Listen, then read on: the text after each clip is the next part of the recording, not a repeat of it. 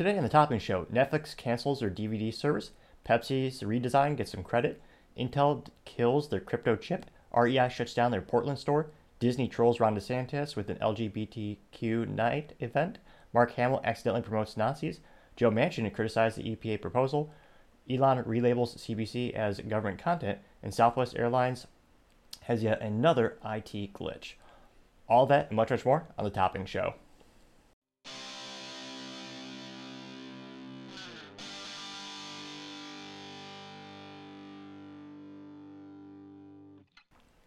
Thank you everyone for tuning in today. Today's episode of Topping Show is sponsored by Topping Technologies. Topping Technologies is an IT value added reseller and services company with a special proficiency in IT security. Heck, I see their business owner at least twice a day. I have to say, he's quite handsome and brilliant. He's me. That's the joke. If you're an IT leader or business owner who uses those assistance, you can reach them at sales at toppingtechnologies.com. Click more in the description to find out. Now, going to the business part of the podcast, we announced that Netflix is going to cancel their DVD service, which is a little bit of a little nostalgia going away since that was how the company originally got founded in the late 90s.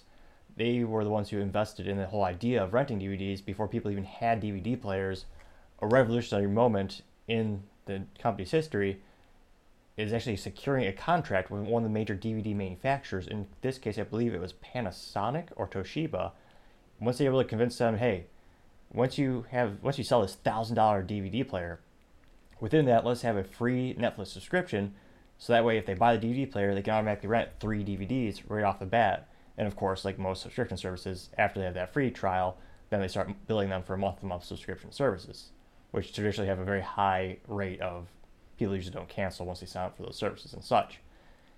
And they took that big risk, early adopter, and that's really how they propelled themselves onto the subscription service scene. And they took a big risk yet again when they invested heavily into the streaming platform, and of course that paid off, them being the number one streaming service for years and not even having much relative competition until now. There's a lot more, which gets to today's news of them having less than desired results for the last quarter and having to trim some features people might not use anymore. So they're killing the DVD subscription service, so you can no longer have them sent to your house, which is rough for the folks who especially live in rural areas where they might not have the best internet bandwidth. They're they're not privileged to have the opportunity, or they don't have the service area where you have the internet service providers or ISPs laying down one gig or five gig fiber optic cabling for everyone. So those fiber optic lines really accelerate bandwidth for everyone. Now, in particular, Netflix gained only, and I say only, 1.75 new subscribers in FY23 Q1, also known as January, February, March. Um, however, all the analysts were projecting for them to have an increase of 2.41 million new subscribers. There's always a delicate thing when it comes to publicly traded companies and managing everyone's expectations. If you say too low, then people are going to sell stock. They're not going to be as confident. And then in this instance, a lot of people speculating too high, so as long as it's under that, people are going to be disappointed. So yet another precarious thing in publicly traded companies. You have to be very careful with your statements, make sure the investors are happy, and it's hard to go to the analyst and say, "Hey, we're gonna we're gonna decrease that by a lot," but nevertheless, they're to have about they're to have about that million gap of subscribers that they were hoping to get. Now, they claim this is good news that their password sharing crackdown is already having great effects, quote unquote, where it's deployed. They already deployed it in Canada, New Zealand, Spain, Portugal, and they're, quote, pleased with the results, unquote. Rudimentarily speaking, they're making it so that you cannot share your password with your friends or family.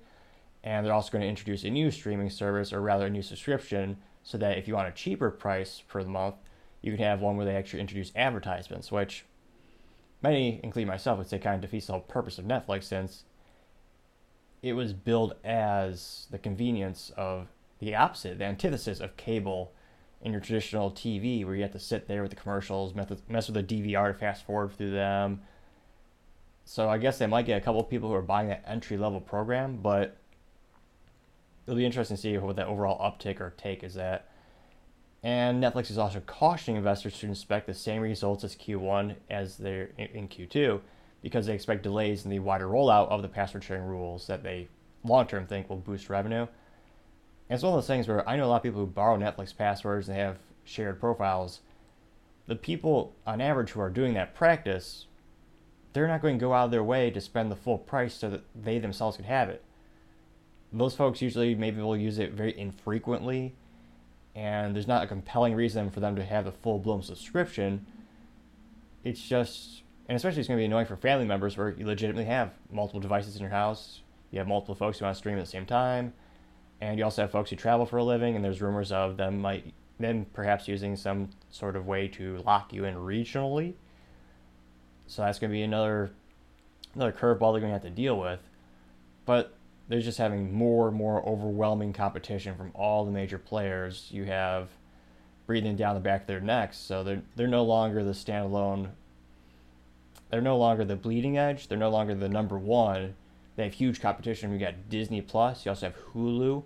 You also have Peacock, which I believe is owned by NBC, which is really just known for The Office in terms of their intellectual property to drive people to that platform.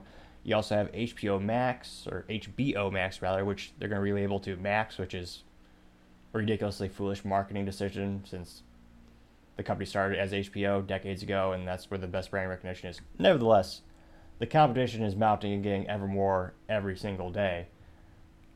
So Netflix is going to have to get creative to ensure they can still continually grow as well as remain profitable through these precarious economic downturns in time. Now, going over to PepsiCo, their new redesign, their logo came out a couple weeks ago. It'll be in production later this year, so I actually see it on the store shelves. They redesigned the logo so that the word Pepsi is quite prominent in a bold font on the front logo, and they also have the traditional red, white, and blue circular logo behind it. Now, a lot of people are disgruntled because when this was first revealed, there wasn't a lot of praise. There wasn't really a lot of knowledge on the specific designer behind it, I believe. So the actual marketing company who actually designed it was Adage, A D A G E, and this is sort that which is reported it was that company by anonymous sources. PepsiCo didn't initially acknowledge them, and so those situations where it's tantamount that they get some credit because landing that type of contract and having a successful redesign of a logo is paramount to those companies' survival. And of course, they they themselves can use that as a marketing tool. They can go to Coca Cola or these other, other companies and say, hey, we have experience working with large global brands such as Pepsi.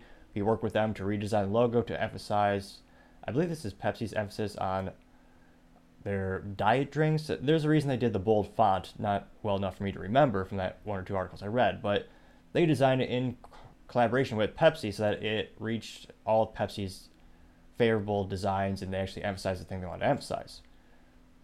So to have that ability to take that and go to these other brands, that's tantamount. They have to have that opportunity. It would really be it would really be disadvantaged if they actually signed an NDA. Maybe they did, but yeah, they need that kind of branding. So it is nice to see. Hopefully, maybe although it's not traditional, it'd be nice if Pepsi actually gave them a shout out or something like that, or a social media blast. That'd be huge for Adage. But it'll be interesting. Time shall tell to see how that develops. Now, you had Intel announce that they're going to kill their crypto chip after they've had in, in production for less than 12 months. So last June, Intel shipped their Blockscale 100 ASIC ASIC, and Intel's only response to them shutting it down was quite interesting. Is quote we continue to monitor market opportunities unquote, and it was designed for blockchain. Which when you think of blockchain, really the main thing people know about that and refers to that technology is going to be Bitcoin. And when they announced, when Intel announced that they're going to design this chip specifically, for Bitcoin mining, they the price of Bitcoin is about forty-seven thousand dollars for one coin, and it went all the way down to about nineteen thousand per coin. So it's worth a lot less. And anecdotally, just speaking with friends in college in the IT industry, there's not a lot of people going out of their way to start mining these and try to profit in that regard. When there was a fascinating spike in interest where everyone was trying to buy graphics cards, especially design chips, and all this for that particular application because the price is going up and up and up, and it was a good way to make money for them. There's a lot less interest these days. Now, if you look at the IT trends lately, pretty much every IT company is going all in with AI or artificial intelligence. Every manufacturer, from hardware to software, they're trying to build things that will support or propel that technology. So there's not a lot of interest around the blockchain these days. but it's got to be rough if you're an Intel investor since they're spending a couple of billions of dollars to, for research and development, whatever the cost. Someone in the comments let me know if there's a specific cost. I didn't see the couple of articles I read, but they put raw resources around that, and unfortunately just ended up killing a product in less than 12 months. Now, time shall tell if that deserves to be in the business blender part of the podcast, maybe later, depending on how much they lost. Now, going over to the well, another business news in the retail, you have REI shutting down their Portland location. The infamous outdoors company is closing the specific downtown Portland after a record number of break-ins. Not too surprisingly, there's a relaxed DA or district attorney in that area, and use a lot. There's a high frequency of repeat offenders, according to my research. Now, you had the REI spokesman Megan Beerbohm, and she said, "quote The safety of our employees, members, and customers is always our number one priority." Unquote. Which is very true. That's what you have to do. It's the most most important thing, especially in retail, is the customer experience. You hear that word a hundred times a day if you read anything in regard to anything you're trying to work with retail, sell to retail. It's all about the customer experience. It's quite true. And especially with REI, they're selling a premium product. Some of their, I was actually looking at ice screws a couple days ago, oddly enough, when my climbing buddies was, or climbing friends was telling me about them. And it's a screw about the size, maybe about yay big. think about maybe four inches long solid titanium, and it's quite literally designed so that you could screw it into the side of an iceberg and use it as an anchor to climb up and down. That one piece of titanium, of course, it's machined and it's been tested. That one screw was like 78 bucks. So after taxes, you're talking maybe $85 for one screw. And if you're a climber, you're going to need multiple of them. So REI is a very much specialty outdoor supporting company. So they have the it's one of the places to actually buy a real carabiner, as opposed to if you see 99.99% of carabiners for you know people holding keys and crap, they'll see a nice bold font not meant for climbing. It's because the ones meant for climbing are made of actual quality metal materials and they're designed to hold weight. And which is the reason why they cost quite a amount of money because they're made out of better materials and they're actually designed to hold a person's weight and equipment and such. So REI is selling a lot of premium equipment. It's a great outdoors company. I've shopped there before in the past. It's always a great customer experience. They have what you need in stock, and they help educate you if you're just getting into one of those sports, whether it's mountain biking or rock climbing or camping on Mount Kilimanjaro or wherever folks like to go these days. So you have to make sure if you're selling a premium product and a premium experience, you have to have a safe environment, especially.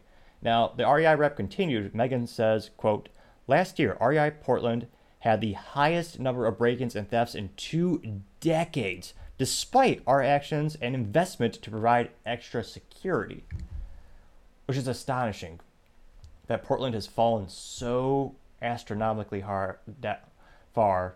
Well, perhaps not astonishing. It's expected given their policies, procedures in that area. But it's it's really disconcerting. It's really sad for a company to have that much of an investment trying to. They even spent more on security, but despite their best efforts, they couldn't keep the store safe enough to keep it profitable enough. And you're going to see this more and more and more. Last week or a couple days ago, we talked about Whole Foods removing themselves from San Francisco. That was their signature store. And then you had Walmart moving half of their locations out of the city of Chicago. Half. Quantify that. That is four of the eight stores. If you read the other articles about Walmart moving away from Chicago, some say there's more. Those are in Chicago suburbs, well away from the downtown area. So quantify the data and always read past the headline but you're seeing more and more of these businesses bleeding money and their employees are getting hurt. There's no logical reason for them to stay, especially when you have one of the worst economic downturns in my lifetime. Now, going back to the REI store, they employ about 150, uh, 150 reps at the store, and hopefully they'll be able to move on and find a role at a different REI. There are others in the state, just not in that particular city. So hopefully they'll all be able to get their jobs back soon, and there won't be too much disrupt disruption in that particular regard.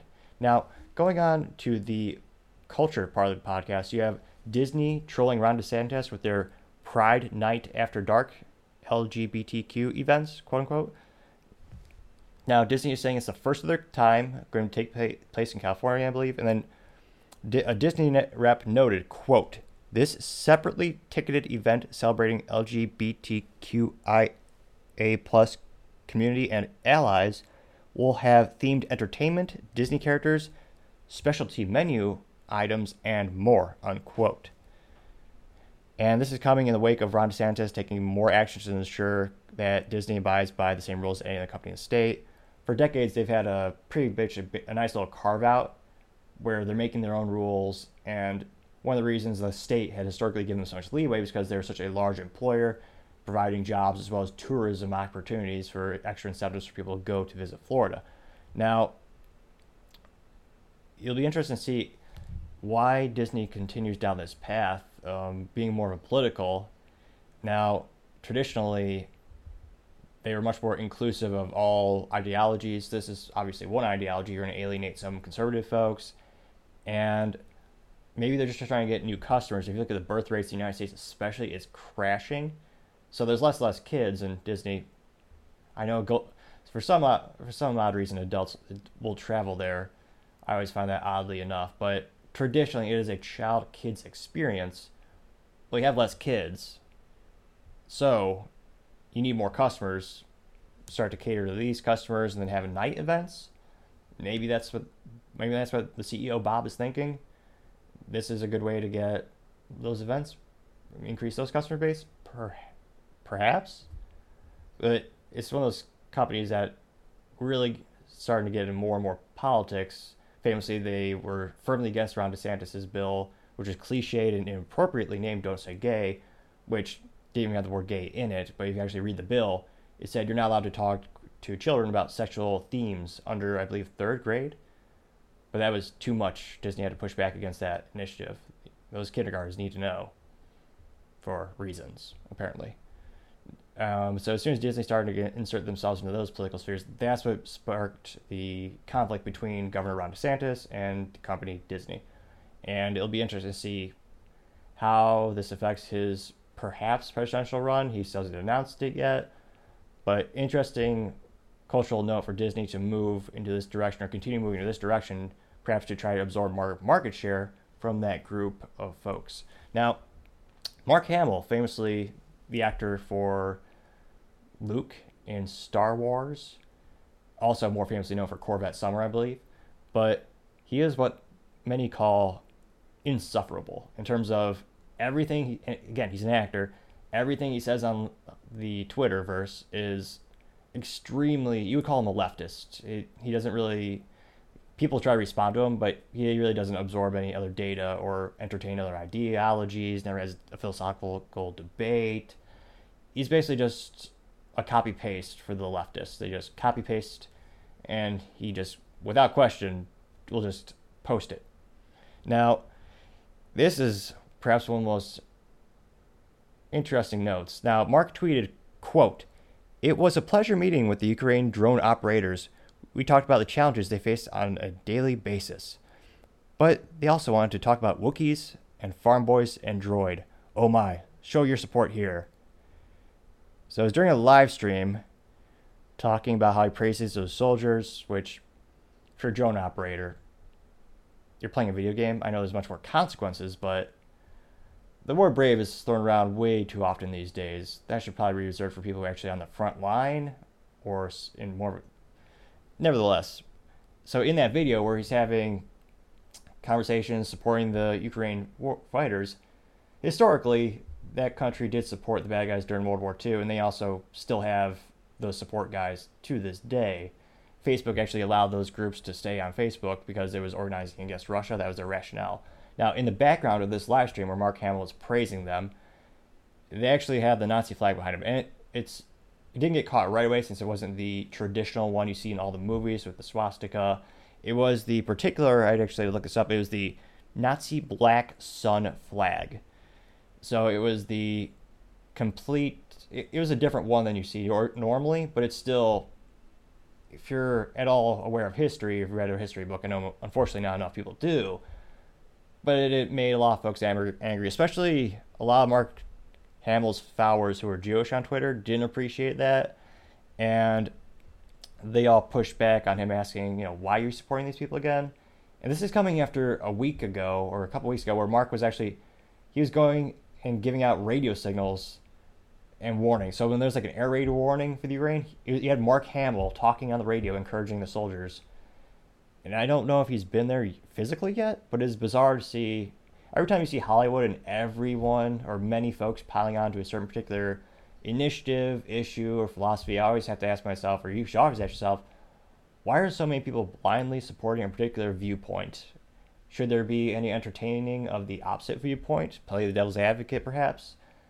Just and then another thing I like to ask folks is just why do you believe that?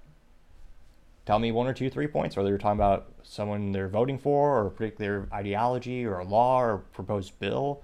So you want to get to know them, want to get to know what are your thought, what's your thought track on that? And more often than not, unfortunately, you'll just hear some silly emotional response that has nothing to do with logic or reason. Again, our society could use a tune up, needless to say, more folks should be thinking. Now, as I explained yesterday, there's a thing on Twitter called ratioed, quote unquote, in which more people, in which you tweet something and more people actually like, respond, and tweet to the responses than the actual tweet. So, Mark tweeted, you know, I don't care what they say. I didn't know that. I, I my support's just for the Ukrainian soldiers, and many folks to his responses ratioed him completely. So he was, as a, as the youth would say, pwned. I believe is the term. Now, going over to the political part of the podcast, you had Joe Manchin criticizing the recent EPA vehicle emission standard proposal from the White House. He's a Democrat from West Virginia, and he called the recent proposal, proposed emission standards a quote unquote Trojan horse. And I, I tend to agree in terms of they're planting something that will have a ripple effect. They're not coming out and saying this is what we want. And rudimentarily speaking, in terms of that proposal, it's the highest increase in tailpipe emissions ever for the EPA. And they're not saying you have to make electric cars. They're saying you have to have a fleet average and the emissions from the tailpipe pipe can only be X amount. Vis-a-vis, the only way you could hit that is by having electric part of your fleet of vehicles to get the fleet average up and get the emissions down. So it's one of those ripple effects where it basically is a continuing a ban on the internal combustion engine, also known as an ICE engine, also known as the most reliable engine that I could think of in terms of you buy a Camry or a Corolla, they'll hit a million miles in the last 20 plus years. It's one of the reasons why Toyota is one of the most reliable brands, bar none, in automotive. Now, Joe Manchin particularly mentioned, quote, to meet these timelines will mean strengthening our reliance on minerals and technologies controlled by the Chinese, taken in concert with the clear violation of the IRA to undermine provisions that would actually secure the supply chains, this administration is taking steps that would only result in more energy secure and power in China. Which is another good point. A lot of the resources necessary for EV vehicles or electric vehicles they're not in our own backyard. One of the important minerals are lithium, cobalt, and China strategically after the United States completely inappropriately, or I should say inappropriate. Oh yeah, they withdrew from Afghanistan without thinking more than 12 seconds of what's the what's going to happen when we leave. Well, as soon as they left, China went in, and they actually started working with the Taliban to secure contracts for those minerals and raw goods of the country, and so China's presence or global footprint for mineral resources is, is expanding. So you need cobalt, you need lithium, you need lithium. You're not going to find that in Iowa. You'll get corn, yes, but a lot of those raw materials are being processed, they're being mined, processed overseas. And China's really embracing the EV rollout. Their country is really ramping up those capabilities, and they're decrease. They they themselves are also increasing their emission standards, uh, apparently. So it'll be interesting to see. But it's also he's one of the few folks who seems to push back on the White House in terms of if you look at the Democratic Party. A lot of people say he's more of an independent or Republican. He's also in West Virginia, so he's a. Dem- a lot of people are saying he's a Democratic in name only, but it is astonishing to see him speaking up on this. But in theory, you should see 30, 40, 50 Republicans also raising their hand, maybe agreeing with him. Time shall tell. Maybe maybe I did miss that article, but again, that was an interesting political note. Now, other interesting political notes: Elon Musk relabeled the CBC as a government content on Twitter.